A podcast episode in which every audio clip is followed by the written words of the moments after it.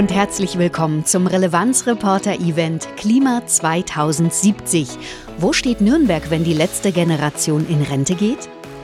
Dies ist eine Podcast-Spezialfolge, die du hörst von unserer Relevanzreporter-Gesprächsrunde vom 25. April 2023.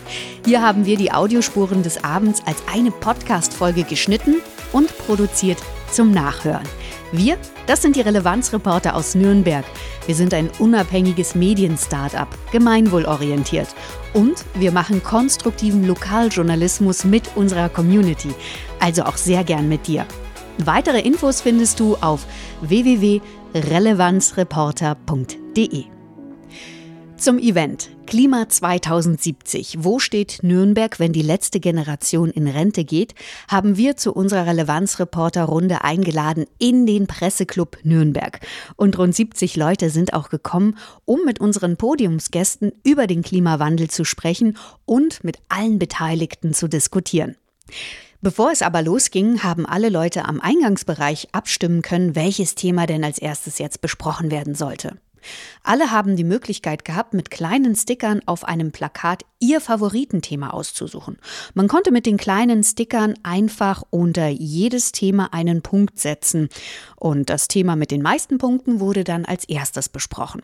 Zur Auswahl stand Energie, Stadtplanung, Schutz der Umwelt und Natur, gemeint ist hier Biodiversität und Mobilität.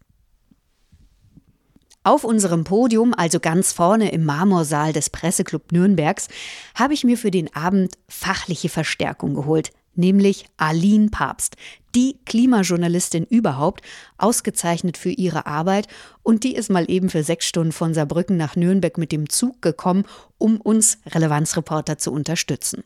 Sie arbeitet für die Saarbrücker Zeitung als Klimajournalistin. Und Sie ordnet bei der Diskussion die Antworten ein und stellt einfach mal die kritischen Fragen.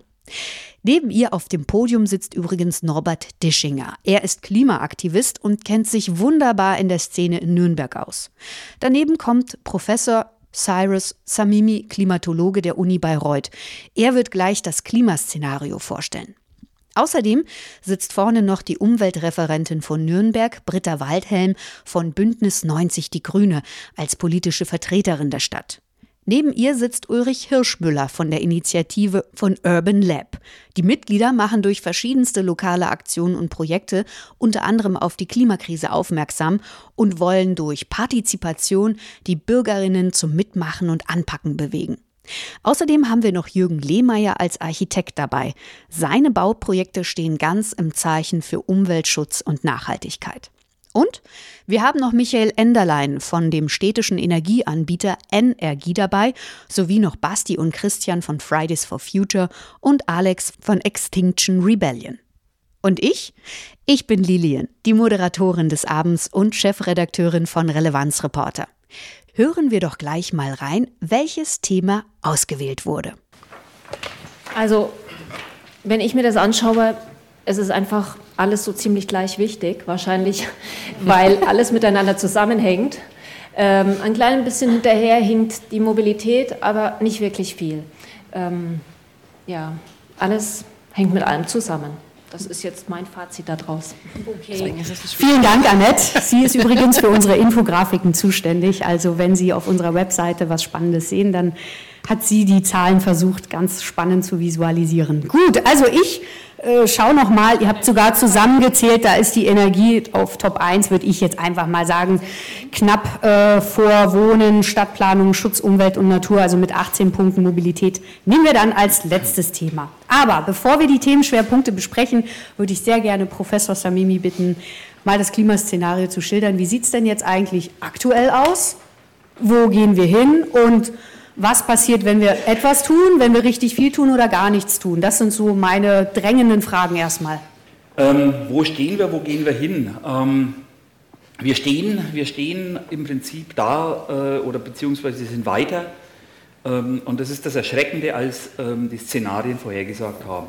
Ähm, die Szenarien des Klimawandels sind bekannt ähm, und eine neue Studie hat jetzt auch nachmodelliert, dass im Prinzip Exxon schon in den Mitte der 60er Jahre im Prinzip genau das vorher, vorher gesagt hat, wo wir jetzt sind. Ähm, die äh, Studien damals sind im Tresor verschwunden von den Mineralölkonzernen ähm, und sie haben gegen diese Ergebnisse, die ihre eigenen Wissenschaftler, Wissenschaftlerinnen waren es damals noch gar nicht, ähm, gearbeitet. So alle Szenarien, die im Prinzip den Klimawandel vorhersagen, treffen im Prinzip ein, beziehungsweise werden sogar übertroffen. Wir sind global bei ungefähr 1,2 Grad Erwärmung inzwischen. Ähm, wir würden physikalisch die 1,5 Grad, zu der wir uns ja als Demokratie über die, unsere gewählten Vertreter in Paris bekannt haben, würden es noch schaffen. Ähm, dazu wären aber so große Anstrengungen global notwendig, dass im Prinzip dieses 1,5 Grad Ziel nicht mehr erreicht werden kann. Also das ist im Prinzip die Realität, mit der wir umgehen müssen. Und auch das 2-Grad-Ziel, das ja schon ein bisschen älter ist, ist eigentlich auch kaum noch zu erreichen. Wir bewegen uns zurzeit auf einen 3 bis 4 Grad Pfad. Das heißt, wir be bewegen uns wirklich im Bereich des Worst-Case-Szenarios so langsam. Ähm, und es ist auch aktuell nicht äh, sichtbar, dass die, Emissions, ähm, die Emissionen nennenswert zurückgehen. Auch bei uns, Deutschland stellt sich ja immer noch als ähm, ja, so ein bisschen Weltmeister in der, in der Klimapolitik dar. Äh, das ist sowas von, von jenseits der Realität, dass man eigentlich gar nicht mehr drüber reden mag. Ähm, global 1,2 Grad heißt, das sind auch die Ozeanoberflächen dabei, die sich wesentlich langsamer erwärmen. Und wir leben nun mal alle nicht irgendwo auf den Azoren, sondern wir leben auf den Landoberflächen und wir leben da zu über 50 Prozent inzwischen in den Städten. Ähm, und diese, diese, äh, diese, diese Urbanisierung wird ja noch weiter zunehmen. Das heißt, wir sind in Deutschland zurzeit bei ungefähr 2 Grad Erwärmung schon. Ähm, und wir werden äh, in Deutschland damit auch deutlich noch mehr als diese, wenn wir also die 1,5 oder die 2 Grad nehmen und die noch schaffen würden, werden wir in Deutschland und Zentraleuropa, es gab eine neue Copernicus-Studie jetzt eben, Europa, Zentraleuropa, Mitteleuropa ist ein Hotspot des Klimawandels zusammen mit der Arktis. Und wenn Sie sich die Temperaturverteilungskarten in Europa angucken, und das ist das Erschreckende, ähm, wir sind jetzt hier ein bisschen zu kühl. Ne? Alle jammern, dass der Frühling so kalt ist. Wenn Sie nach Spanien gucken, nach Südspanien, haben wir jetzt im April schon 40 Grad. Ähm, und das bedarf nur eine kleine Veränderung der Strömungsdynamik in der Atmosphäre und wir bekommen im April nicht 40 Grad, aber wir bekommen dann auch deutlich in die Jahreszeit Temperaturen, die Rekorde brechen werden. Wir bewegen uns auf El Niño-Jahre zu und die letzten Jahre waren La Niña-Jahre und wir haben 40 Grad mehrfach übertroffen inzwischen in Deutschland. Ähm, Im Großraum Nürnberg noch nicht, aber wir sind nah dran. Ähm, und das wird sich verschärfen. Und mit diesem Klimawandel wird sich auch eines noch verschärfen, ähm, nicht nur eine Zunahme der mittleren Temperatur. Ne? Im Winter ist das auch nicht so schlimm. Da sich dann, haben sich dann auch die Leute gefreut, dass man irgendwann Mitte Januar bei 16 Grad sich rausgesetzt hat ins Café. Na, da freuen sich dann die Leute, dass das ja möglich ist und jammern dann, wenn es dann irgendwann im März vielleicht doch wieder nicht mehr möglich ist, weil ein Kälteeinbruch kommt. Ähm, es werden die Extremereignisse zunehmen. Das heißt langanhaltende Hitzeperioden, die auch über längere Zeit anhalten. Auch das haben wir in den letzten Jahren mehrfach erlebt, ähm, wo dann auch in den Städten vor allen Dingen auch sich die Temperaturen nochmal verstärken und auch der Abkühlungseffekt in der Nacht kaum noch eintritt. Darf ich noch mal ganz kurz zwischenhaken? Ja. Was heißt denn das dann für so eine Stadt wie Nürnberg oder die Region? Das heißt für eine Stadt wie Nürnberg, wir haben in, in, in den Klimastationen im Umland äh, über 37 Grad. Das heißt, dass wenn im Umland, und das ist auch in dem, in dem Klimaschutzhandbuch von 2012, das ist jetzt schon zehn Jahre alt, ähm, wir haben in Bayreuth und in Forchheim jetzt kleine Studien gemacht zum Stadtklimaeffekt, 4, 5 Grad obendrauf. Ähm, in lokalen Hotspots in der Stadt sind es wahrscheinlich sogar noch mehr als 4, 5 Grad obendrauf. Das heißt, wenn wir im Umland, also Station Flughafen zum Beispiel 37 Grad haben, vielleicht demnächst mal 40 Grad, haben wir dann 44, 45 Grad im Schatten in der Stadt. Das bedeutet das.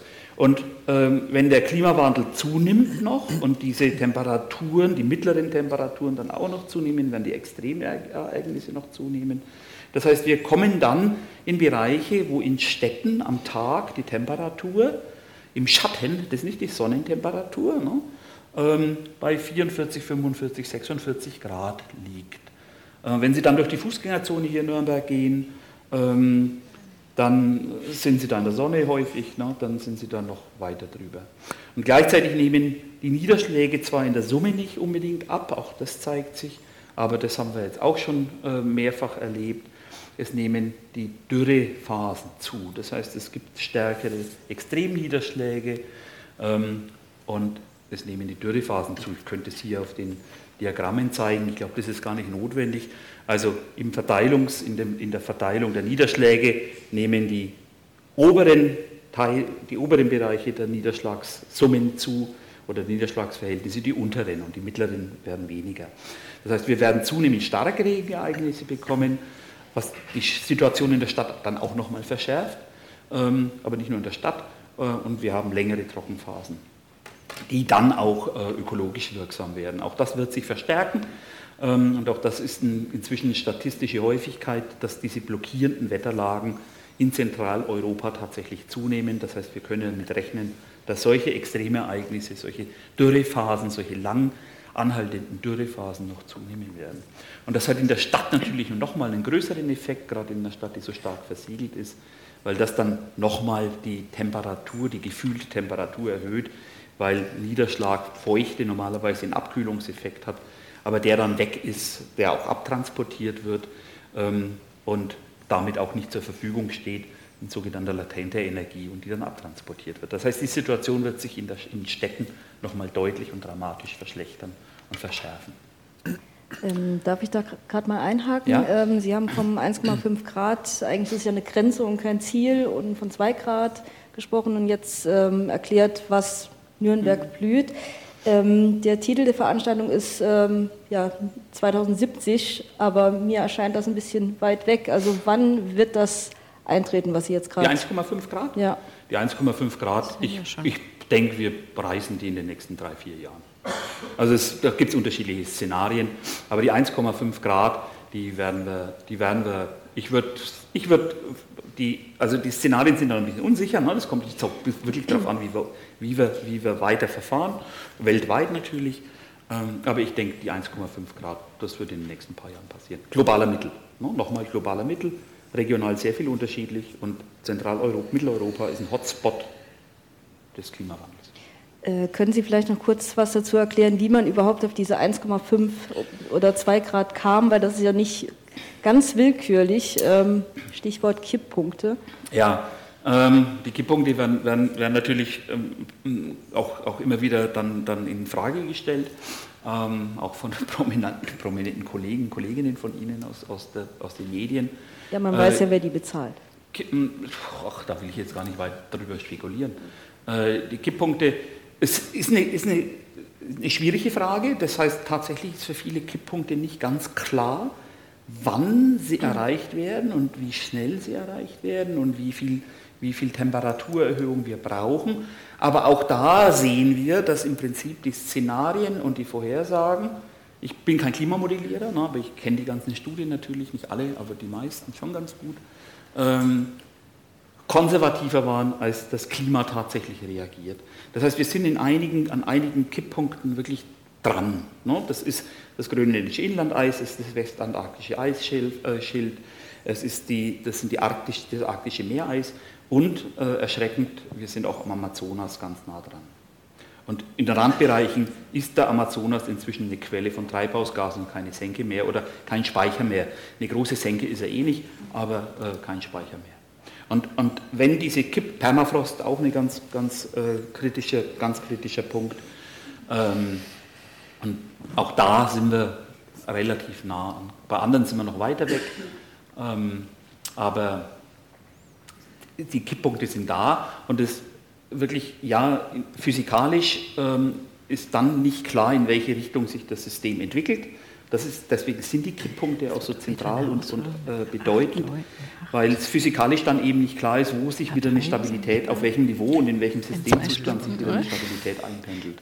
Das wissen wir nicht. Ne? Also das ist genau das, was, was diese Kipppunkte auch so, un, also die Folge der Kipppunkte dann ähm, ja so, so erschreckend auch zum Teil macht. Okay, herzlichen Dank, Professor Samimi, für die erste Einordnung. Wir würden dann jetzt auch gleich zu unserem ersten Thema kommen. Und zwar ging es um das Thema Energie. Und wir haben ja nun auch einen Gast, sage ich jetzt mal, der aus der Energieecke kommt, Michael Enderlein nochmal von der Energie, von dem städtischen Energieanbieter hier, Pressesprecher. Äh, ich würde gerne den Ball einfach mal zu dir rüberwerfen.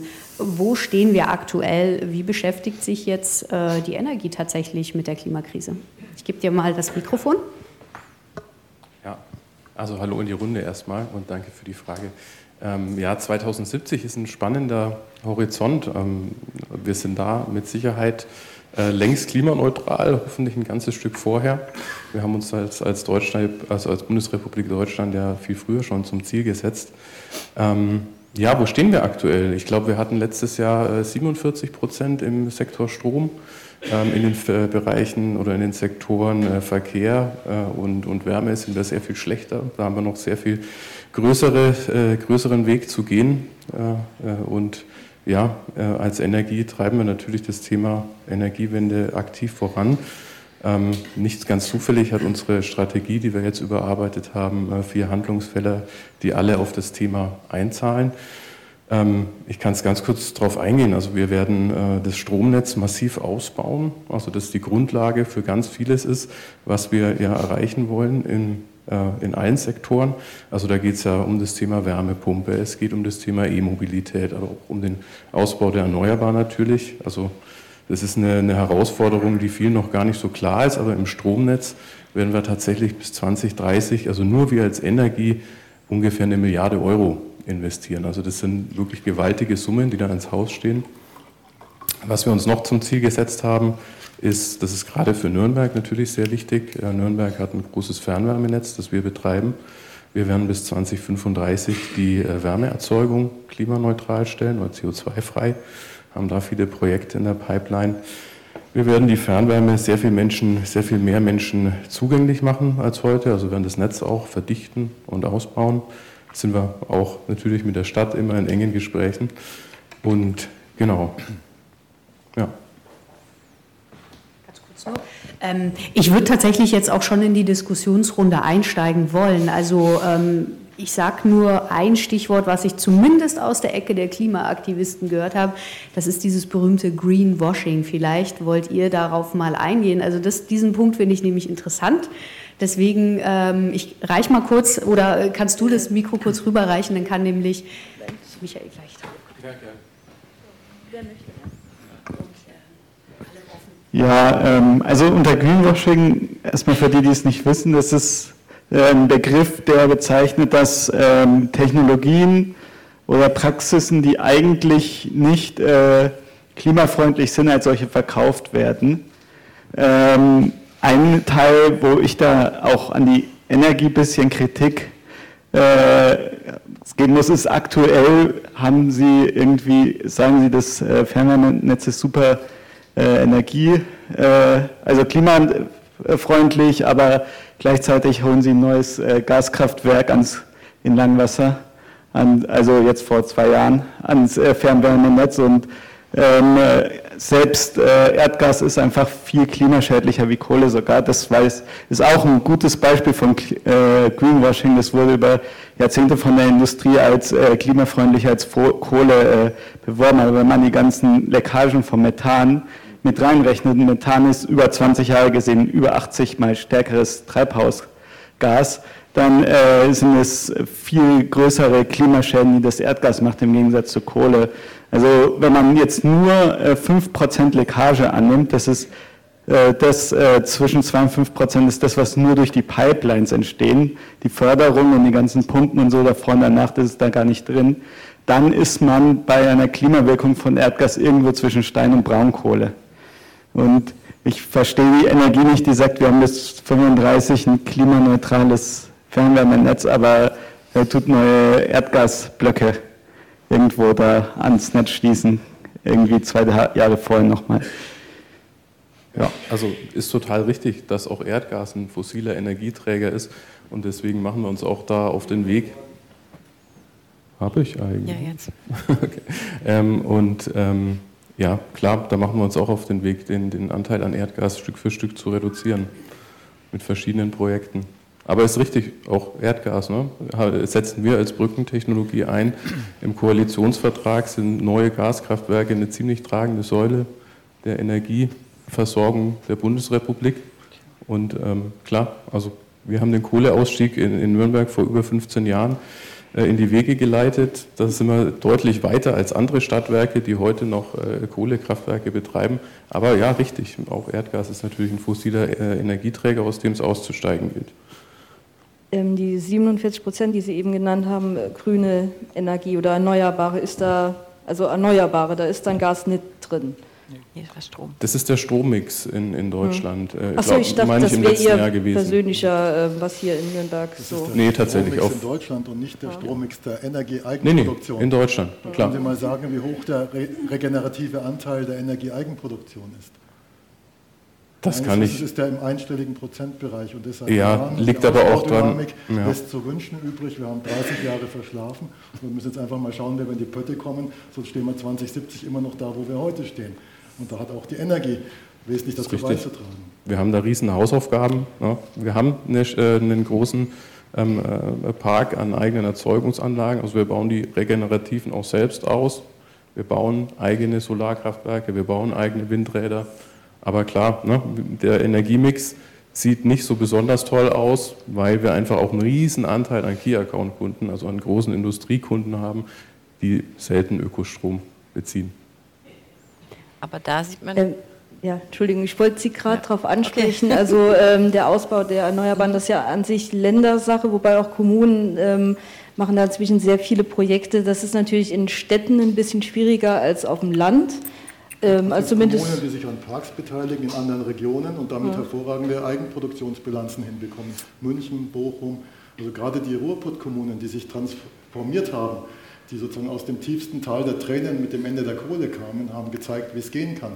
Und Nürnberg hat sich da nicht mit Ruhm bekleckert. Da. Es ist einfach ja, bisher kann ich eine kleine Anekdote vielleicht da einwerfen. Ähm, unser ehemaliger Kanzler, der jetzt der Gründungskanzler der Technischen Universität in Nürnberg ist, der hat jetzt irgendwie Gespräche gehabt mit der Messe Nürnberg. Das sind riesige Dachflächen, gigantische Dachflächen und das sind ja nicht die einzigen. Da steht kein einziges Solarpanel drauf, nicht eines. Äh, und ich habe noch, als ich in Erlangen in der Uni war, das ist, ja, das ist ganz wenig halt. Ne? Also, ähm, und das ist, das ist für mich wirklich erschreckend. Ich habe, äh, als ich noch in Erlangen war, eine, Master, eine Diplomarbeit damals betreut, da ging es um das Solarflächenpotenzial von ähm, Dachflächen in Städten. Und wir haben damals explizit auch verwinkelte Dachflächenpotenziale in Gostenhof äh, und in Schweinau untersucht, ähm, wo man denkt, da ist kaum Potenzial. Das war 2006, würde ich schätzen, vielleicht sogar noch früher. Ähm, und auch da gibt es Potenzial. Und, und das kann man natürlich schon politisch steuern und das ist nicht passiert.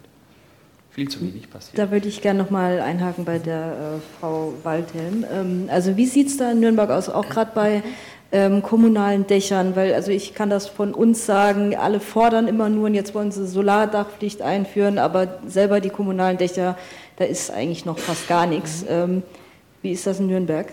Also in Nürnberg ist so, dass wir tatsächlich, also klar, ich meine, ich glaube, wir sind uns auch einig und auch der Enderlein für die, für die Energie, dass in den letzten Jahren und Jahrzehnten viel zu wenig passiert ist und alle, die da in der Verantwortung standen und stehen, in den verschiedenen Rollen, die wir da hatten, haben wir zu wenig gemacht. So, das kann man auf jeden Fall festhalten.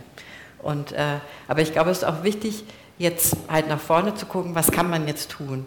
Und klar kann man da auch sagen, oder muss man auch sagen, es, es geht vieles zu langsam. Also ich war erst heute bei einer Sitzung im Umweltausschuss des Bayerischen Städtetags, wo uns die Denkmalpflege erklärt hat, wie jetzt Solardach auf denkmalgeschützten Gebäuden realisiert werden kann. Da sind wir auch ein bisschen ausgeflippt erstmal. Aber mir ist schon wichtig zu sagen, dass jetzt schon Weichenstellungen sind, ähm, die in die richtige Richtung weisen. Und mit der Nürnberg Messe, auch mit dem, äh, war ich erst letzte Woche ähm, beisammen. Und natürlich haben die für ihren Eigenbedarf jetzt die Solaranlage gebaut. Das Problem ist aber, dass Sie sagen, ja, wir sind jetzt, wir sind ja ein Wirtschaftsunternehmen der Wirtschaftlichkeit verpflichtet. Für uns lohnt es sich jetzt gar nicht im Moment, alle Dächer voll zu machen. Die Energie sagt, ja, auch wir müssen äh, wirtschaftlich sein. Äh, wir haben jetzt den, Sie haben ja den Ausbaubedarf der Netze genannt von einer Milliarde. Das Geld muss ja auch woher kommen, damit es investiert sein kann.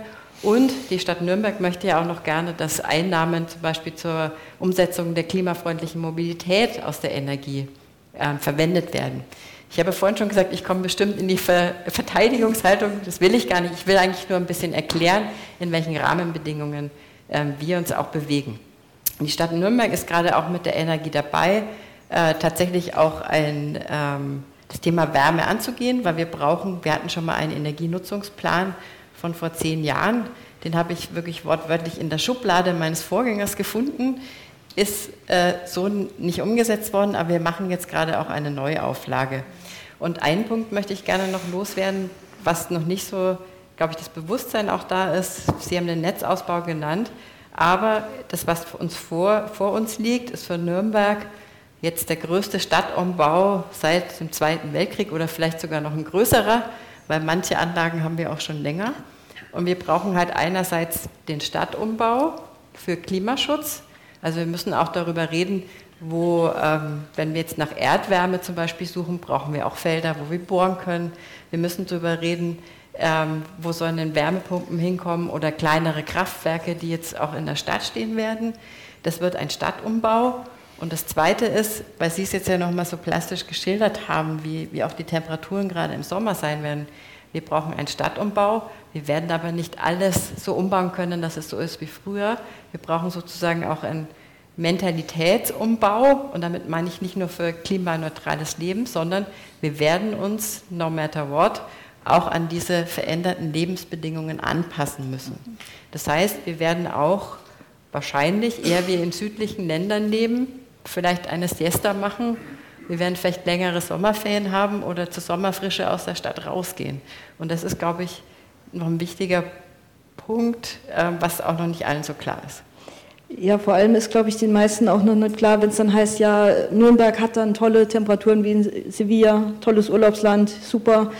Aber denen ist halt nicht klar, dass Nürnberg halt eine andere Stadt ist als Sevilla. Also, die ja, hat ganz anders darauf eingestellt. Aber es gibt schon aber, eine Meldung. Ich genau. wollte nur sagen, wir hatten ein Schlüsselerlebnis in Nürnberg auch, und zwar das war der Hitzesommer 2018, die längste jemals gemessene Hitzewelle. Und da haben die Leute gemerkt, im Jahr darauf, die Bäume bei mir in der Straße sind vertrocknet, weil wir nicht geschafft haben, das zu gießen. Und ich glaube, das hat schon so ein bisschen einen Mentalitätswandel erstmal hervorgerufen, aber es fällt schwer, das im Alltag umzusetzen. Ich ganz kurz nur zur Fragerunde. Wir machen zum Schluss eine. Wir switchen nämlich gleich zum nächsten Thema. Deswegen äh, würde ich da nur, nur der, kurz der Hinweis.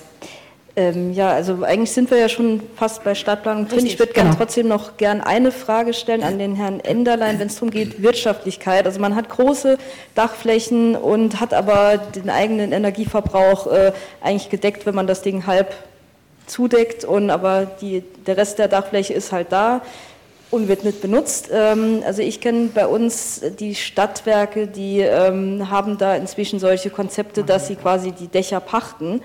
Und ähm, wie sieht es aus? Sie nicken beide schon. Ist das geplant ja, hier? Also das ist ein Konzept, das wir schon seit den, ich glaube Mitte der 2000er umsetzen. Also zum Beispiel auf städtischen Schulen etc. pp. Äh, da gibt es dieses Modell, klar haben wir im, im Programm. Also ich entschuldige mich, ich habe Ihre Frage nämlich gar nicht beantwortet gerade.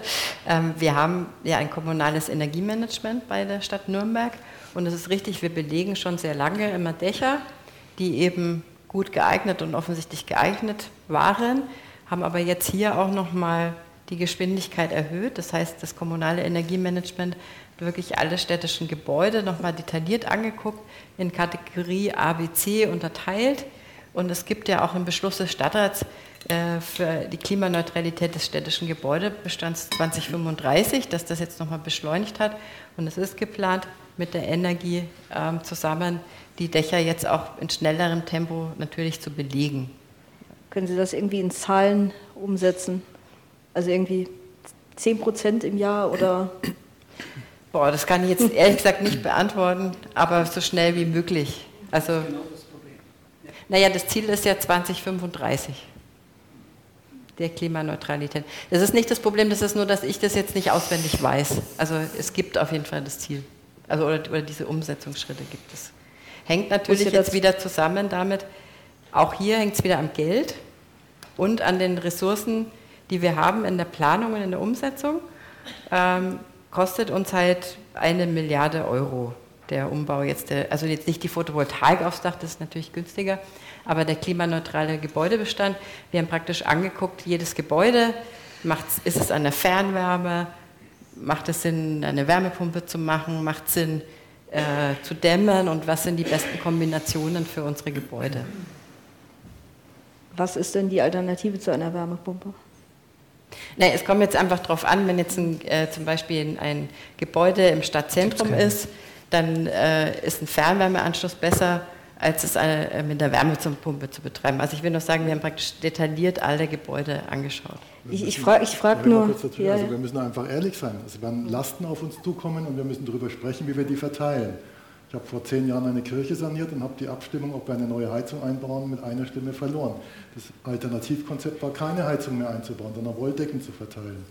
Da haben auch Vertreter der älteren Generation Hurra geschrien und haben sich an Zeiten erinnert, die ihnen vor Augen geführt haben, dass es manchmal Maßnahmen erfordert, um Ziele zu erreichen, die eben jenseits der Komfortzone sind. Und das, da können wir hier ähm, lange überlegen, wie kommen wir zum Ziel, aber es wird, es wird viel kosten und es wird Lasten auslösen. Und diese Lasten wollen wir, damit es demokratisch möglich ist, sozial verteilen. Darüber müssen wir sprechen. Es hilft nichts, uns die Problemlage schön zu reden. Vielleicht auch noch ein Wort dazu. Ähm, die Folgekosten des Klimawandels sind deutlich höher als die Investitionskosten, die wir haben. Das hat auch 2006 Stern, Stern Report, britischer Chefökonom, nicht in der, im Verdacht irgendwie äh, grün zu sein, damals in dem Report schon, schon durchgerechnet. Auch dieser Bericht ist international publiziert worden. Ähm, das ist 2006 oder 2005 ja. gewesen. Aber wir müssen doch, glaube ich, also ich glaube, das, das sind ja jetzt Dinge, die wir wissen die alle, ja. Aber die, die spannende Frage ist ja, warum kommen wir nicht ins Umsetzen? Und genau das, also das war jetzt ein schönes Beispiel, weil genau das ich ja auch, zum Beispiel bei uns, jetzt ganz konkretes Beispiel aus der Stadt Spitze, wir haben eine Runde jede Woche, wo sich alle Fachbereiche treffen. Und dann argumentiere ich natürlich auch dafür und sage, wenn wir jetzt nichts machen, das kostet viel, aber wenn wir nichts, äh, wenn wir nichts machen, ähm, ist es viel, viel teurer. Ja, aber für wen ist es denn teurer? Das nämlich für die Allgemeinheit. Ja, und das im sind städtischen Haushalt. Allgemeinkosten. Im und städtischen die Allgemeinkosten gehen mich nämlich erstmal nichts an. So, Nein, aber ich werde, ich werde, und wenn die kann ich auch noch auf die Zukunft verlagern. Ja, aber ich habe auch keine, also das kommunale Haushaltsrecht äh, sieht es nicht vor. Natürlich. Ich sehe das als Problem. Und ich, genau, ich sehe es genauso. Ja. ja, ich sage ja nur, das, also, das ist ein, ein, ein ähm, ich, denk, ich denke, dass die, die großes Hemmnis, dass wir da in, in der falschen Mechanik sozusagen sind. Dass wir das auch falsch diskutieren, glaube ich, ein Stück weit. Das ist das Allmende-Problem. Das ist, ich weiß nicht, ob das bekannt ist. Wir nehmen die es gab ein Dorf, es gibt ein Dorf, da gibt es eine Wiese und auf die Wiese, die hat allen gehört und das war die Festwiese und äh, unterm Jahr konnten da alle ihre Kühe drauf treiben. Das ist die Wiese gewesen, die am meisten abgerockt wurde, weil da jeder den Kragen nicht voll bekommen hat. Das ist das allmende Problem, dass die Allgemeinheit sich immer an den, an den Allgemeinen nicht, äh, also was alles der Allgemeinheit gehört, immer am meisten bedient. Und diese Bedienung, die haben wir momentan mit den Folgekosten des Klimawandels. Wenn wir Beton nicht besteuern, dann muss das zum Schluss irgendwie die Allgemeinheit bezahlen. Oder wenn wir äh, nicht rechtzeitig fertig werden mit unserem, mit unserem Umbau, dann müssen wir in der Allgemeinheit damit leben. Und ich denke, dass das momentan einfach noch falsch diskutiert wird. Also es wird komplett in die falsche Richtung diskutiert. Dass das in Zukunft kein Problem ist, dass wir in Zukunft das, das bezahlen können. Was dem Bundesverfassungsgericht Urteil widerspricht. Äh, genau. genau. Gab Urteil dazu? Stimmt, ja. Aber es nutzt mir nichts. Das, also ich bin halt, wir merken schon, ich bin halt so in dem ganz kleinen Karo ganz unten. Ich brauche aber trotzdem einen Haushalt, der von der Regierung von Mittelfranken genehmigt wird. Das sind einfach so die, die, die Situationen, in der wir jetzt im Moment sind. Ich würde gerne zum nächsten Thema umswitchen, von der Energie zur Stadtplanung, weil wir rutschen da ja richtig rein. Bitte. Genau, äh, Sie waren ja gerade eh schon dran und er hat ja, ähm, Professor Samimi hat ja schon erklärt, was gerade in Städten jetzt blüht, wenn es immer heißer wird. Ähm, vielleicht können Sie kurz erklären, was Ihre Vision für Nürnberg ist oder was passieren muss. Ja, gerne. Ich würde gerne vielleicht nochmal andersrum anfangen, um dann nochmal anzuknüpfen, dass wir in der falschen Diskussion sind. Also ähm, nach der EU müssen wir jetzt äh, 2045 klimaneutral sein und ähm, man überbietet sich ja so ein Stück weit, wann man es ja noch schneller hinbekommt. Und jetzt mache ich mal ein Rechenbeispiel auf. Ähm, der Gebäudebestand ist ein großer Faktor, ähm, den, den wir in den Griff bekommen müssen. Ähm, und wenn wir jetzt, äh, wenn wir die Lebenszyklusanalyse machen für ein Gebäude, dann äh, schaut die Sache schon wieder ganz anders aus. Also wir nehmen jetzt nochmal die 2045 und wir sanieren heute ein Gebäude und wir haben heute einen GEG-Standard, der ist jetzt noch nicht äh, Null Energie oder ähnliches, sondern wir, sind, wir haben immer noch einen, Verbrauch, der ist zwar deutlich besser als in den 80er Jahren und wir sind alle in der richtigen Richtung, aber das Haus, das bauen wir jetzt. Und dieses gebaute Haus, das hat tatsächlich 50 Jahre Lebenszeit. Das heißt, dieses Haus ist ganze 50 Jahre nicht klimaneutral. Und das wird so nicht diskutiert. Das wird einfach überhaupt nicht diskutiert, dass wir 2075 dieses Gebäude klimaneutral bekommen und nicht 2045. Wenn wir also 2045 klimaneutral sein wollen, dann müssen wir das tatsächlich schaffen, dass die anderen Gebäude, die wir bis 2045 bauen, so viel als Senke dienen oder so viel negative Energie haben, dass wir die anderen, dass wir die Gebäude, die wir bis jetzt sanieren oder jetzt sanieren, praktisch auf Null bringen in den Durchschnitt. Und Sie glauben doch nicht, dass wir das irgendwie schaffen. Und genau solche Punkte werden bei uns in der Gesellschaft noch gar nicht diskutiert. Also das ist wirklich schade. Ich, ich ganz kurz noch. Die Rechnung habe ich trotzdem nicht verstanden. Nur, nur zum Verständnis. Also ähm, wie kriege ich ein Gebäude negativ hin? Also dass Sie das nur noch mal erklären, was versteht man darunter? Da, da hätte, ich auch eine, hätte ich auch eine Frage an die Energie. Wir haben versucht, in, ähm, jetzt haben wir das eineinhalb Jahre versucht und jetzt müssen wir es leider bleiben lassen. Wir haben versucht, ein Gebäude zu bauen, das mehr Energie erzeugt, als es selber verbraucht und sich dann praktisch autark zu stellen. Ähm, und da haben wir natürlich einen Speicher gebraucht. Ja, das ist super Idee, so ein Speicher. Jetzt, äh, wenn ich natürlich die Anlage überdimensioniere, brauche ich auch natürlich einen überdimensionierten Speicher und dann haben wir uns umgeschaut, wo es die billigen Speicher gibt und die billigsten Speicher, die gibt es tatsächlich in den Autos. Ja? Also ich kann mir für 20.000 Euro ein Auto kaufen mit 20 kW Speicher, das klappt tatsächlich, das schaffe ich aber nicht, wenn ich ich da mir ein Modul reinstelle. Ähm, es ist praktisch nicht möglich, dass ich meinen Solarstrom ins Auto reinlade und wieder rausbekomme. Das schaffe ich nicht. Das lässt nämlich die, das sage ich jetzt nicht, dass Sie da schuld sind, sondern das ist ein politisches Problem. Wir kriegen das nicht hin. Wir haben das auf allen möglichen ähm, Wegen probiert. Das, die einzige Möglichkeit ist, ich kapp mich vom Stromnetz ab, dann hat aber alle Überschüsse können dann von der Gesellschaft nicht verbraucht werden oder es geht nicht. Also es geht einfach nicht. Und wir haben wirklich gezweifelt, ähm, wie, sowas, wie sowas eigentlich zustande kommt und wer sich das ausgedacht hat. Vielleicht könnten Sie da noch mal einen Satz dazu sagen, das wäre total toll, ob das in Zukunft kommt oder ob das geht oder was da gedacht ist oder warum das eigentlich so ist. Also ich, äh, wenn ich das richtig beobachtet habe, ist da tatsächlich gerade sehr viel in Bewegung, weil das werden wir auch brauchen. Also vielleicht können Sie da noch mal was dazu sagen, dass praktisch die Autobatterien als Zwischenspeicher ähm, für die Nacht quasi ja. Schon eingeplant sind in unserem aber Tatsächlich, also das ist das Thema bidirektionelles Laden. Ähm, grundsätzlich wären die E-Autos, wenn sie denn mal in einer entsprechenden Stückzahl äh, im System verfügbar sind, wirklich eine ein riesen Möglichkeit, da, da auch einen großen Speicher zur Verfügung zu haben. Aber das ENWG, auf das, das die Grundlage ist der Energiewirtschaft, das kommt aus einer anderen Zeit, da ist tatsächlich sehr viel in Bewegung. Da geht es um den ENWG 14a, das ist das Thema abschaltbare Lasten zum Beispiel. Oder um genau solche Detailfragen wie ähm, das bidirektionale Laden. Da ist viel im Wandel, aber die Regulatorik stammt einfach aus einer anderen Zeit, ne, unter der wir auch liegen.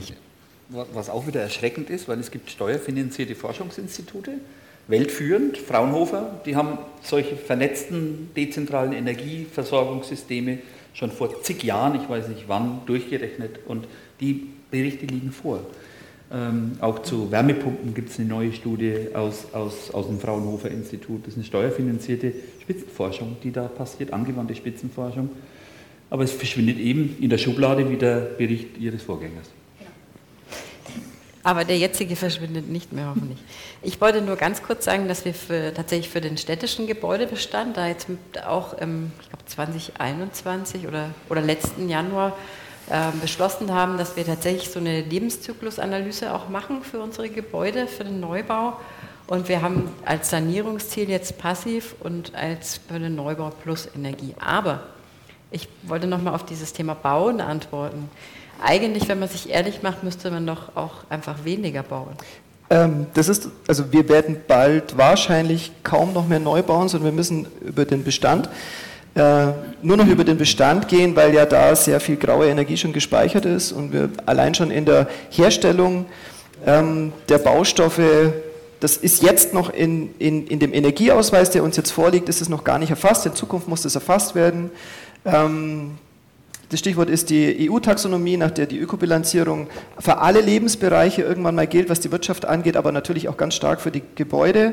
Und ähm, da ist eben die Lebenszyklusanalyse von der Wiege zur Bahre mit äh, betrachtet. Und da ist es eben so, dass dann eben auch die Herstellung der Baustoffe ein Thema ist. So ich mache mal ein einfaches Beispiel auf, warum, also Beton ist sehr äh, sehr intensiv, was die Energie angeht und, und Holz wächst von selbst und hat äh, den, den, Vorteil, dass es zum Beispiel eine CO2-Senke sein kann.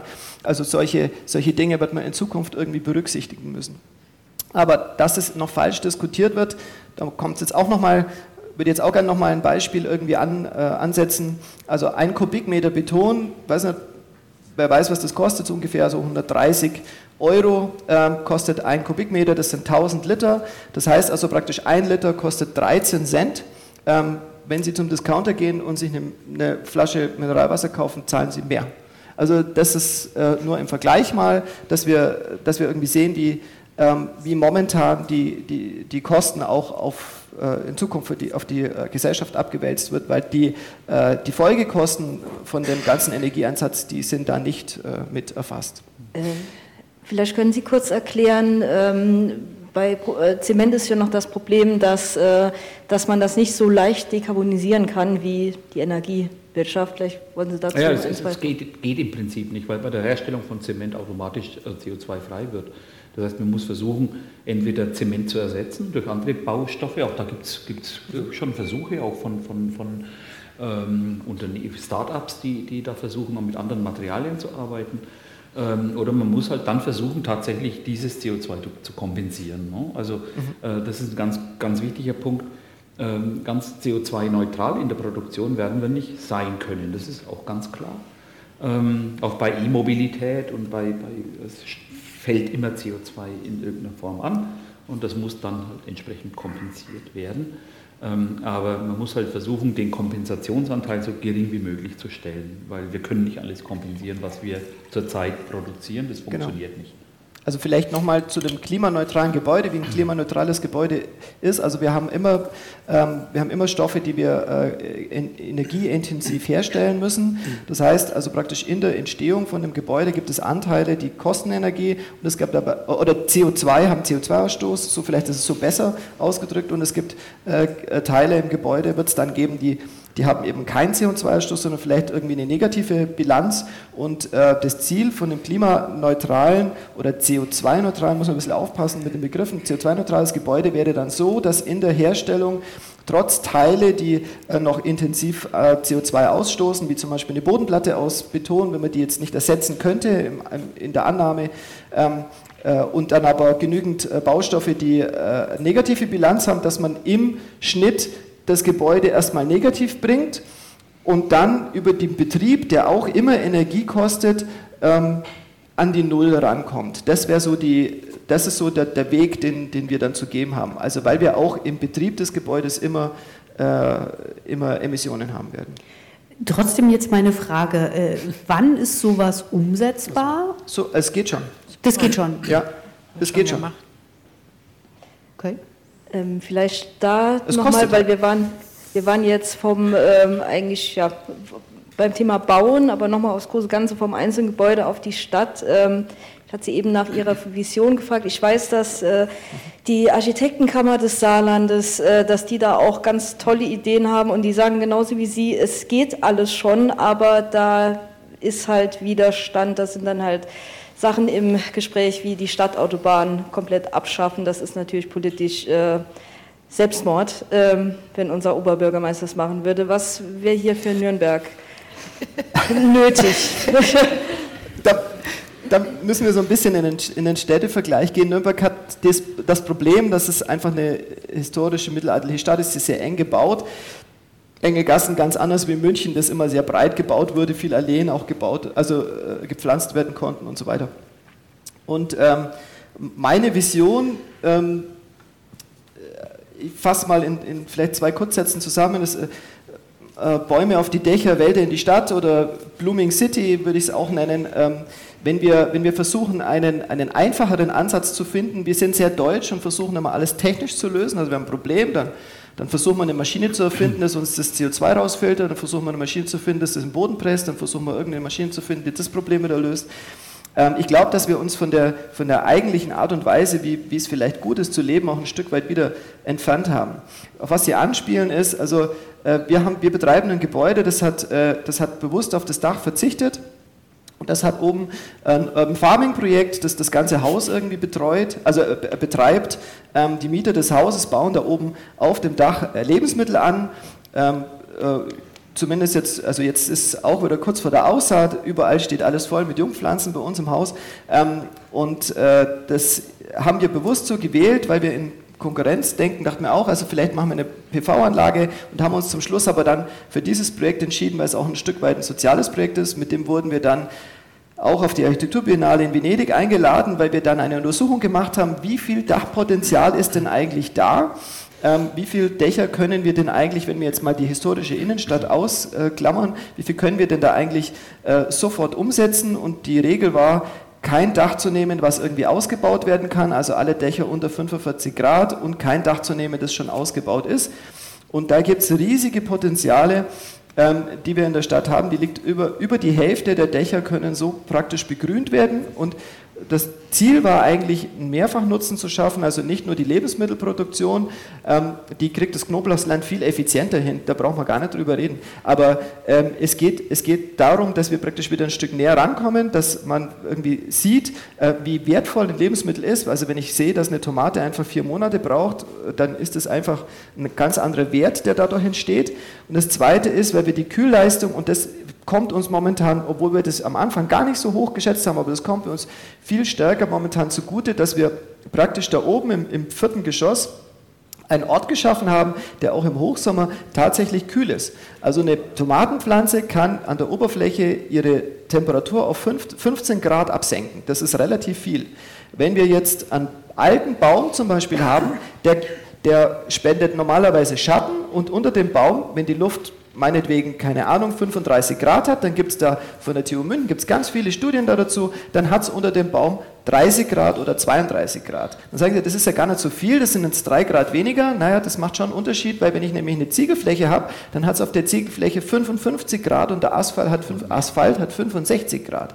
Das heißt, wir müssen wieder in den, in den Umgang in die, in die Städte reinbekommen, wenn, wenn das alles stimmt, was Sie sagen, und wir sind auf 3, 4, 6 Grad, äh, erhöhen wir uns, dann können wir auch schon sehen, dass alles voller Klimaanlagen ist. Dann sind wir nämlich noch viel höher, weil die warme Luft da in den Straßenraum geblasen wird. Das heißt also, wir müssen zu einem anderen Denken kommen und da muss auch der Denkmalschutz auch ein Stück weit mitspielen und muss die Stadtplanung ein Stück weit mitspielen und muss die Politik ein Stück weit Forderungen aufstellen.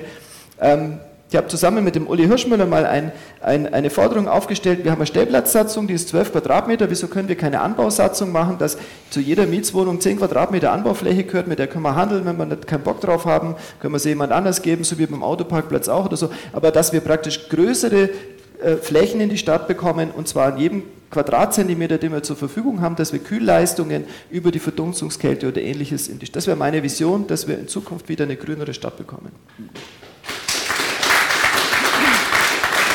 Vielleicht ganz kurz, ganz kurz, weil wir müssen das Thema wechseln, aber bitte. Nur als Ergänzung, ähm, Dach ist da nicht genug, weil wir brauchen die Schwammstadt. Wir genau, müssen ja. das Wasser in den Boden kriegen. Da komme ich jetzt das tausend vom tausend Boden natürlich ja. nicht, ja. Ne, wenn Sie am Dach ist, Wasser muss in den Boden. Ja, ganz sicher. Also da können jetzt noch mal eine Viertelstunde reden. Ich gebe Ihnen voll recht. Äh, beim Thema Stadtplanung ist aber ja auch immer das Problem, also Dächer schön, aber äh, es muss ja noch mehr Platz her und da das äh, hat dann ganz viel mit Mobilität zu tun, mit äh, wie wir den Verkehrsraum aufteilen. Äh, möchten Sie dazu gerade dann, leiten wir dann auch gerade über zu dem Thema? Also wie wir den Verkehr... Ja, genau, ähm, ja, wie die Stadtplanung sich ähm, ändern muss, wenn wir die Mobilität ändern, beziehungsweise umgekehrt. Umgekehrt. Äh, da kann ich jetzt keine allgemeine Stadtplaner-Antwort geben, aber eine persönliche kann ich da geben. Ähm, ein Architekt, den ich sehr schätze, Jan Gehl, hat in einem, hat in einem, äh, in einem Aufsatz mal gesagt, wenn, wenn die Autos aus der Stadt verschwinden, kommen die Kinder zurück.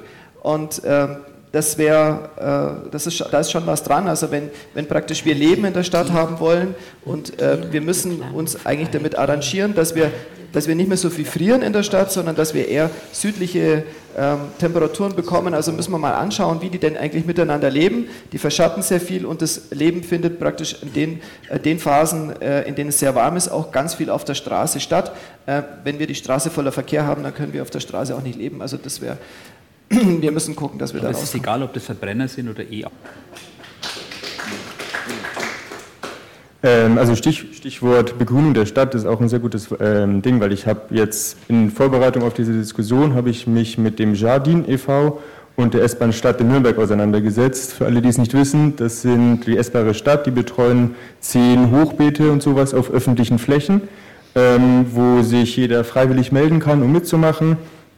Und der Jardin-Verein ähm, hat Richtung Erlangen raus eine, Fläche, wo sie eine Permakulturfarm betreiben, in der sie unterschiedliche Sachen anpflanzen und ja, auch mal ausprobieren, was kann man so machen. Und Permakultur, für alle, die es, äh, auch das noch ein Begriff, ähm, da versucht man Landwirtschaft so zu benutzen, dass sie extensiv ist und so lange wie möglich funktioniert. Also das, man schaut auch, welche Pflanzen zusammen funktionieren, um halt möglichst ertragreich und möglichst wenig Arbeit da reinzustecken. Ähm, und da habe ich ein bisschen eben mit den Menschen telefoniert und ähm, nach Problemen gefragt, die sie treffen, weil das hier mit der Möglichkeit, die Stadtverwaltung zu treffen, ist es, ähm, hieß es, sie, haben, sie leiden unter kurzen Pachtverträgen. Ähm, also wenn man halt für ein Jahr einen, einen, ein Stück Fläche bekommt, dann lohnt es sich nicht, da Bäume aufzubauen oder irgendwelche großen Sträucher, weil man halt nicht weiß, ist es im nächsten Jahr alles schon verkauft und da wird dann irgendein Mietshaus hingestellt. Ähm, ein großes Problem ist auch die Rechtssicherheit, weil in der Parkordnung, also das trifft dann eher die essbare Stadt, auf öffentlichen Flächen ist nicht vorgesehen, per, also per Gesetz ist es nicht verboten, aber es ist auch nicht vorgesehen, dass dort Nahrungsmittel von Bürgern angebaut werden. Und da war dann eben die Bitte, dass das Umweltamt in Nürnberg da Rechtssicherheit schafft und sagt, hey, auf öffentlichen Flächen darf Nahrung angebaut werden, ähm, um das zu vereinfachen und eben auch zu sichern. Ähm, und wenn man das Ganze auch noch ein bisschen weiterdenkt, weil ich denke, wie Sie auch gesagt haben, wir sind hier in Deutschland, wir denken immer nur, ja, ein Problem, eine Lösung, eine technische Lösung muss man finden. Aber das glaube ich eigentlich auch nicht, sondern man könnte auch viel, viel mehr mit solchen Vereinen zusammenarbeiten als Stadt. Ich meine, das spart Ihnen als Stadt ja unglaublich viel Geld, die Sie sich sparen, wenn Sie irgendwelche Bäume überall hinpflanzen müssen, wenn Sie sich darum kümmern müssen. Und Sie können diesen Menschen dabei helfen, Gärten zu bauen, dabei helfen, ähm, ja, Grünflächen zu schaffen, Flächen für, ähm, fürs Gemeinsamsein, fürs Aufeinandertreffen und halt auch für den Nahrungsmittelanbau, was ja auch sozial hilft. Ähm, und da ging es dann darum, man könnte Abholstellen für Bodenbedarf, also das Söhr hat ja Unmengen, was da abfällt, was rumgeschnitten wird, was ähm, dann auch wieder kompostiert wird, aber dass man da dann halt schaut, hey, man geht auf das Gartennetzwerk Nürnberg, ist da der Dachverband der Nürnberger Gärten zu und schaut, dass man dort Raum schafft, um ja, Synergien zu schaffen. Ähm, auch Aufmerksamkeit ist halt ein wichtiges Ding, dass man halt in der Nähe von solchen Projekten Posterflächen frei gibt, wo dann darauf hingewiesen kann, hey, hier in der Gegend 200 Meter weiter könntest du dich anmelden, um dann da mitzumachen. Auch vielleicht Maschinen- und Dienstleistungen ist natürlich noch was Größeres von Sör. Ähm, und auf der Webseite des Bundesamts könnte man ja auch auf sowas aufmerksam machen, dass man sowas aktiv bewirkt, dass man auch Flächen zur Verfügung stellt, wo man sagt, hey, hier könnte man einen Garten machen und dann können sich ja Leute bei der Stadt melden, die sagen, hey, ich hätte da Lust, mich darum zu kümmern, ähm, dass die Stadt dann da vermittelt. Weil, also ich sehe schon auch in der Stadt die Verantwortung, also einen Raum zu schaffen, auf dem sich dann ähm, die Gemeinde vernetzt und dann auch zusammenwächst und nicht nur alles verwaltet und dann sagt, ja, die Energie muss das machen, die Messe muss das machen, alle müssen wirtschaftlich arbeiten, sondern man sollte das, solche Probleme halt echt zusammendenken. Und ja, ich denke, jetzt habe ich lang genug geredet. Alles gut. Da würde ich auch gerne auf dich, Uli, äh, übergehen. Du bist ja mit Urban Lab. Ja. Ja, entschuldige. Mhm. Genau, du bist ja mit Urban Lab, was heißt Partizipation. Ihr habt ja diverse Projekte. Äh, äh, euch ausgedacht, ihr habt auch diverse Sachen ausprobiert. Vielleicht kannst du mal noch aus deiner Sicht einfach ähm, präsentieren, was ihr da gemacht habt. Also ich mhm. switche so ein bisschen über in die Richtung Umweltschutz, Naturschutz, äh, äh, Bürgerbeteiligung und so weiter. Genau. Ich kann total gut die Kategorie verstehen, wo ihr jetzt hinspringt, aber ich glaube, ich komme nicht so ganz gut klar. Nee, alles gut, alles gut. Ähm, Deswegen, aber deine Perspektive würde mich jetzt einfach interessieren. Meine Perspektive oder weswegen ich jetzt auch heute hier sitze und kein anderer Umweltakteur in, Nürnberg ist, dass wir ähm, äh, seit zehn Jahren das äh, Thema Partizipation forcieren und eigentlich an Formaten äh, und Projekten arbeiten, die Werkzeuge sind, um, um eine gemeinsame äh, Stadtgestaltung hinzubekommen. Ähm, und sind da aber sehr, sehr stark am, am Machen orientiert. Ne? Und das ist das, was ähm, womit ich auch Britta irgendwie recht geben muss, so ja, okay. Also ich habe jetzt noch nicht so viel Neues heute hier gehört, muss ich sagen. Ähm, und 2070 ist halt so ewig hin, wo ich mir denke, okay, ja entweder wir haben es irgendwie hinbekommen äh, und haben auch große gesellschaftliche Themen angegangen, ähm, die die wichtigsten Themen sind. Ne? Also es gibt, ich weiß nicht, ich habe diese Liste nicht mehr im Kopf, aber es gibt ja irgendwie eine ganze Reihe wichtiger Themen, die angegangen werden müssen und ein ganz großer und ganz wichtiger Teil davon sind gesellschaftliche, soziale Themen. Ähm, und, äh, oder wir leben halt irgendwie in so einer, in so einer Mad Max äh. Deswegen 2070 äh, äh, alles offen, äh, weswegen wir jetzt halt eben auch mal gesagt haben, jetzt leite ich doch mal zu unserer Arbeit über. Ähm, ja, was, was passiert denn, wenn, wenn die Krise jetzt eintrifft? Ne? Also wir haben ja wir haben am Ende jetzt eigentlich schon die, die noch bequeme Position, dass die Klimakrise jetzt hier in Nürnberg noch keine schlimme Krise war. Ne? Es war schon sehr unangenehm, vulnerable Gruppen haben gelitten. Ähm, äh, aber wie, jetzt wirklich eine Krise, wie, wie die Klimakrise in anderen Erdteilen ist, hatten wir, mussten wir noch nicht erleben und ähm, haben uns deswegen jetzt auch in dem aktuellen Pro Pro Projekt damit beschäftigt.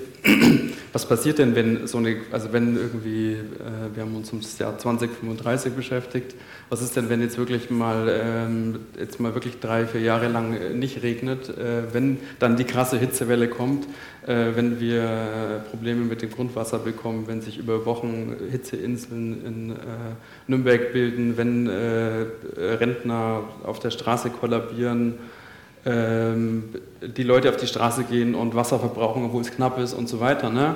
Also wenn halt wirklich so richtig mal die Kacke am Dampfen ist und ähm, haben mit diesem Szenario eigentlich, äh, oder versuchen es gerade, vielleicht hat der eine oder die andere auch davon mitbekommen, ähm, das mal anfassbar zu bekommen. Was, wie betrifft mich das denn eigentlich in meinem äh, direkten Umfeld? Ähm, wie, was, wie betrifft es meine Stadtteile, mit der ich mich identifiziere?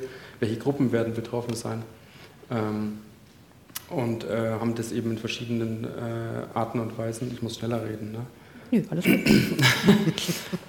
auch inszeniert, ähm, ähm, Tagebucheinträge aus der Zukunft eingespielt.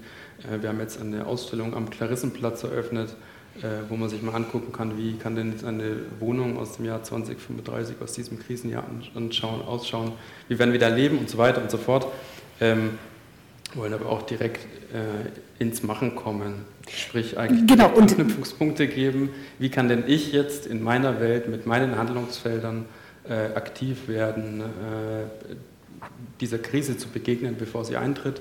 Ähm, und haben die da speziell auf das Jahr 2035 äh, genommen, weil es schon sehr bald krachen kann, aber vielleicht auch die, äh, der Stadtumbau bis dahin wahrscheinlich ziemlich sicher nicht fertig sein wird ähm, wie wir quasi eigentlich eine Gesellschaft auch mit dem Potenzial aller ähm, aktivieren können und ähm, bieten da speziell jetzt auch sogenannte Ideen-Jams an oder haben jetzt, der letzte war jetzt am Samstag. Okay, ähm, aber jetzt, wir sind ja hier mit einer konstruktiven Aufgabe, sage ich jetzt mal, hier zusammengekommen. Wir wollen jetzt am Ende noch die Fragen hier mit einbinden. Aber jetzt nur ganz kurz, was war jetzt ein Ergebnis zum Beispiel? Du sagtest ja, was kann man konkret machen, was kann ich machen? Richtig, also im Prinzip kamen jetzt ganz viele konkrete Projektideen Ideen raus. Ne? Also Ideenumsetzung kommt jetzt. Ähm, zum Beispiel äh, ein tolles Projekt auch, das es schon gab, ist es, wie kann man ganz, ganz viele Regentonnen in Nürnberg installieren. Ähm, wie kann man zum Beispiel ein Konzept dafür machen, dass sich Menschen in Mietshäusern besser kennenlernen, um auch besser aufeinander aufzupassen. Ähm, ähm, wir hatten eine ganz tolle Projektideen aus dem Fachbereich Architektur von den Studenten, die wirklich kleine Entwürfe gemacht haben, wie können wir Plätze in Nürnberg temporär umgestalten.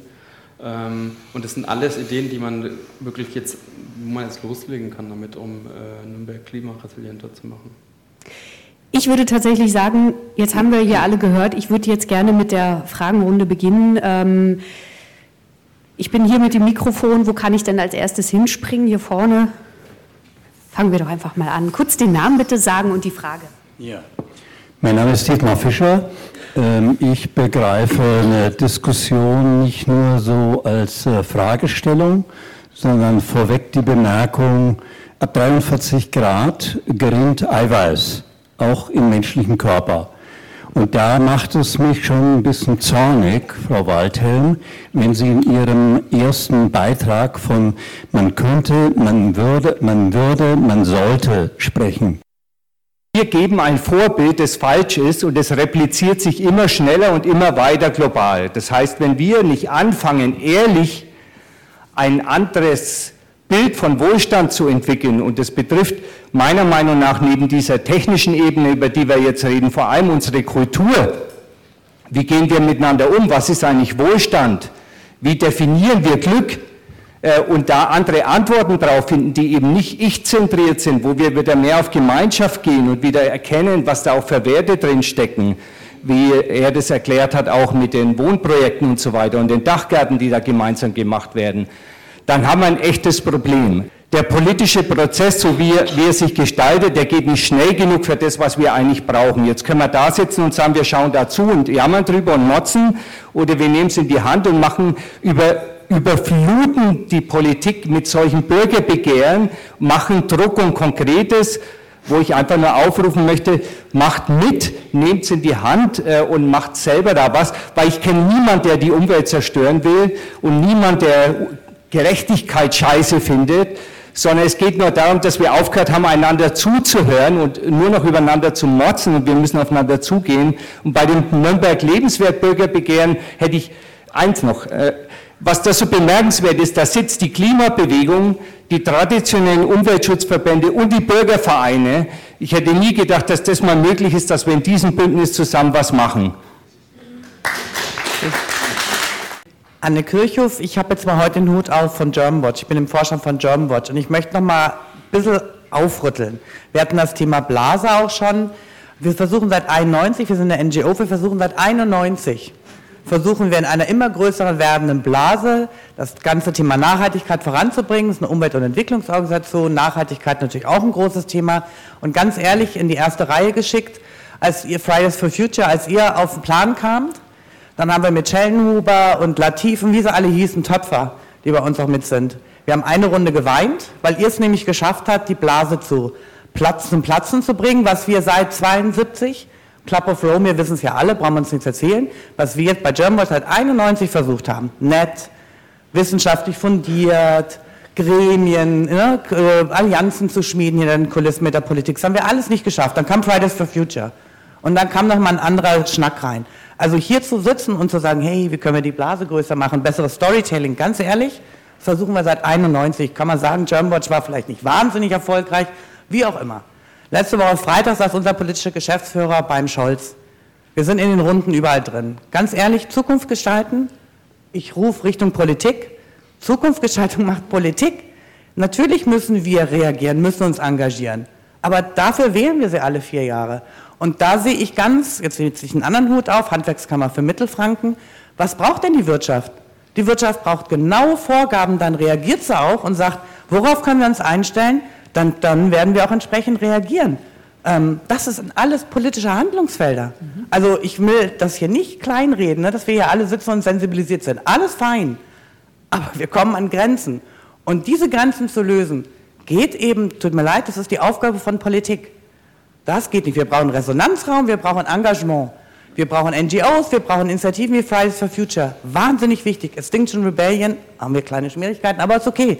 Ich würde niemals von Kleben reden, ähm, wenn ich von Last Generation spreche. Ich habe höchsten Respekt vor denen. Ich bin seit 91 aktiv. Ich habe mir noch nie körperlich ähm, irgendeine Aktion überlegt, in der ich weiß, dass ich, eine, dass ich meinen Körper ähm, ähm, dass, ich, also, dass, ich, dass ich mich meine körperliche Unversehrtheit einsetze. Respekt mache ich nicht. Da ist Verzweiflung da. Aber bitte, wer hat das Heft des Handelns in der Hand?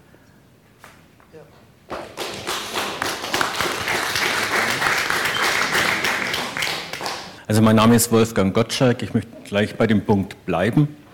Also wir müssen uns ja eigentlich ehrlich sein, wenn jetzt zum Beispiel drei Hochbeete gepflanzt werden in Nürnberg, kann man davon ausgehen, dass zur gleichen Zeit drei Gärten entstehen mit Schotter.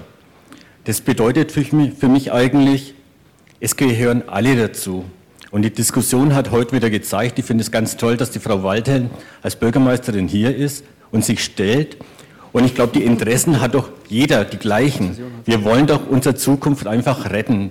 Und ich finde es immer nicht gut, wenn man sagt, Sie haben das doch nicht gemacht und so weiter. Wir müssen doch alle zusammenhalten.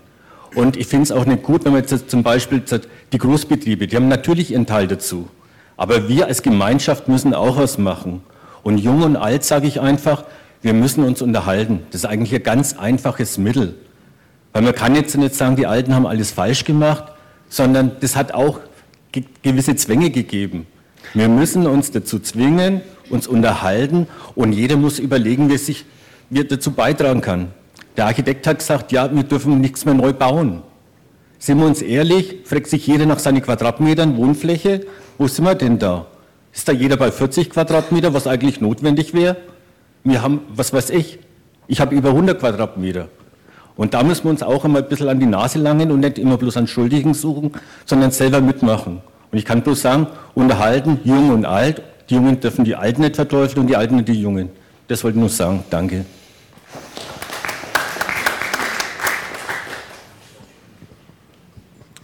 Georg Escher, ich bin einer von diesen Relevanzreportern. Ich möchte beim Thema Verkehr äh, nochmal nachhaken. Ähm, wenn ich so eine Stadt anschaue wie ähm, Amsterdam, ist schon gefallen, da kann ich mit dem Auto nicht in die Innenstadt fahren, ich kann das Auto nirgendwo parken, ich muss, was bei uns Langwasser wäre, da kann ich das Auto abstellen, das ist immer noch teuer, aber der Nahverkehr ist so ausgebaut, ich brauche kein Auto. Und ich finde es toll, dass es in Nürnberg die Initiative Nürnberg Autofrei gibt aber ich möchte, dass das von der Stadtverwaltung irgendein Konzept vorgelegt wird. Wie machen wir das? Gerne zusammen mit Nürnberg Autofrei, aber ich möchte, dass so ein Vorschlag offiziell vorgelegt wird, diskutiert wird, weil wenn wir den Verkehr nicht rauskriegen, können wir uns die ganzen Klimakonzepte für die Stadt an die und sonst wohin schreiben. Das bringt überhaupt nichts. Also wann kommt dieser Vorschlag von der Stadtverwaltung Nürnberg autofrei? Mhm. Soll ich Ihnen einen Vorschlag machen, Herr Escher? Also ich würde mal sagen, die These, also in Nürnberg ist der Nahverkehr besser ausgebaut als in Amsterdam, wäre meine erste These. Und in Nürnberg ist, ja, der, nah, der Nahverkehr, nicht der Radverkehr. Auch der Nahverkehr nicht. Der Nahverkehr. Okay, wenn Sie nicht übereinstimmen, okay, aber dann ist meine zweite These, zu der Sie hoffentlich übereinstimmen, dass man sich auch in Nürnberg ohne Auto bewegen kann, wenn man möchte. Es ist noch nicht so einfach wie. Ja, und jetzt, und, jetzt, und jetzt mein Lösungsvorschlag, der ist ganz einfach. Wir müssten ja nur eine Pförterampel an jeder äh, Einfallsstraße machen, dann kommt keiner mehr rein. Nein, mit Parkraumbewirtschaftung.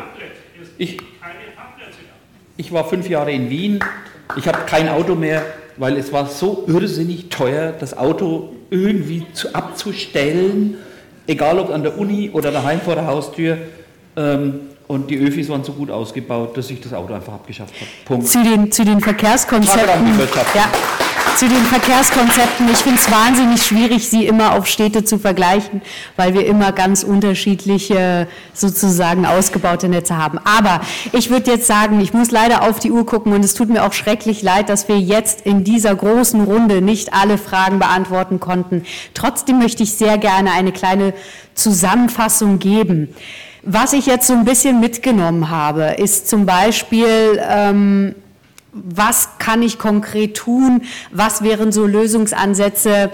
dass man vielleicht tatsächlich mehr über diesen Gedanken, ja, oder einfach drüber nachdenkt, Kosten sozial verträglicher zu verteilen. Das kam nämlich hier von Norbert Dischinger dass man sich äh, bei Stadtplanungsprojekten oder Urban Farming oder wie man das auch nennen möchte, dass man Projekte sich überlegt, die nicht nur ums reine Gärtnern geht, sondern auch um soziale Projekte ähm, sich Gedanken macht, dass man vielleicht von der politischen Seite her äh, tatsächlich drüber nachdenkt, was kann ich an Rechtssicherheiten geben, was kann ich vielleicht auch an, ja, da gab es so einfache Sachen wie Pachtverträge verlängern, was gibt es da für politische Maßnahmen, die man konkret schnell umsetzen kann oder darüber nachdenken kann, dass so äh, gewisse Projekte einfach schnell umgesetzt werden können.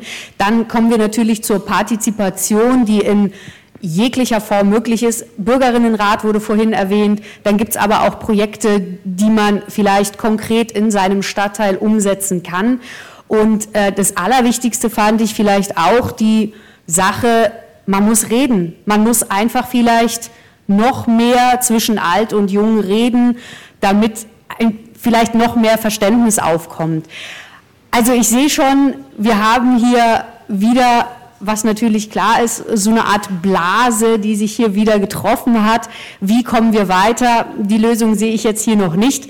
Ich habe auch noch keine Antwort hier aus dieser Reihe erhalten.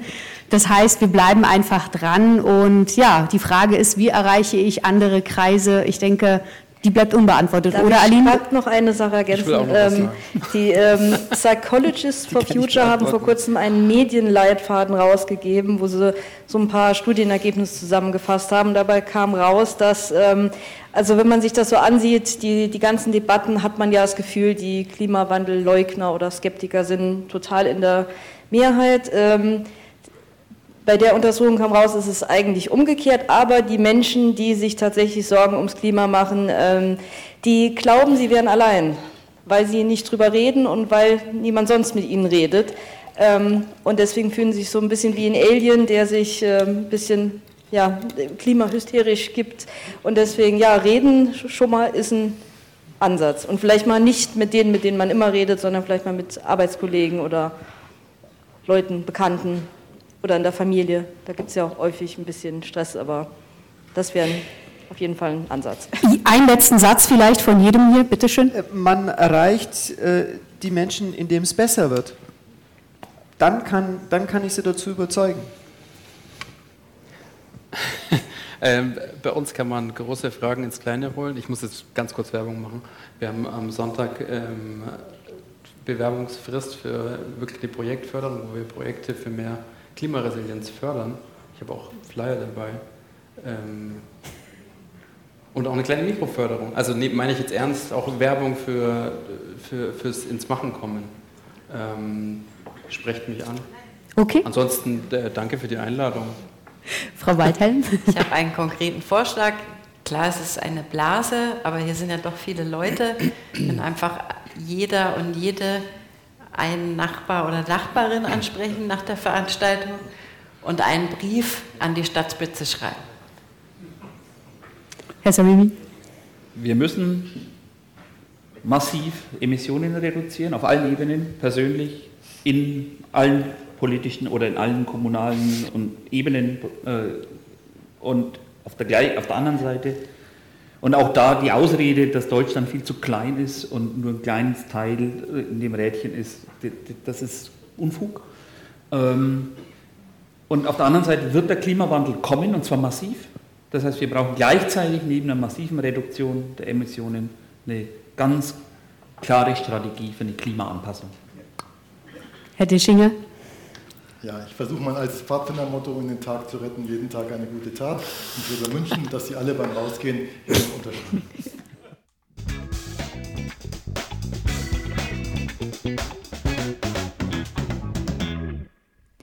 Das war unsere Audiozusammenfassung der Relevanzreporter-Gesprächsrunde zum Thema Klima 2070. Wo steht Nürnberg, wenn die letzte Generation in Rente geht? Weitere Infos zu dieser Podiumsdiskussion findest du auch auf unserer Webseite unter relevanzreporter.de slash klima-2070-nachbericht. Außerdem haben wir viele weitere Artikel zum Thema Klima geschrieben und als ein Themenfeld zusammengefasst. Alle Beiträge wie Grafiken und auch diese Podcast-Spezialfolge findest du dann immer unter www.relevanzreporter.de slash Themenfeld slash Klima. Alle Links zu dieser Folge habe ich dir wie immer in die Show Notes, also in unsere Podcast-Beschreibung gepackt. Da kannst du sie dir einfach rauskopieren, reinklicken und wirst sofort weitergeleitet. Du kannst uns deine Anregungen und Kommentare zu dieser Folge am besten per E-Mail schicken an redaktion.relevanzreporter.de. Nochmal redaktion.relevanzreporter.de. Gefällt dir diese Podcast-Spezialfolge, dann teile sie doch sofort mit deinen Freunden und Bekannten und lass uns beispielsweise bei deinem Podcast-Anbieter wie Spotify, Apple Podcast oder Google Podcast einfach ein paar Sterne als Bewertung da. Wir würden uns so freuen. Ich bin Lilian. Wir hören uns in der nächsten Podcast-Folge wieder bei Nürnberg Morgen, der Podcast der Relevanzreporter. Bis bald also. Ciao.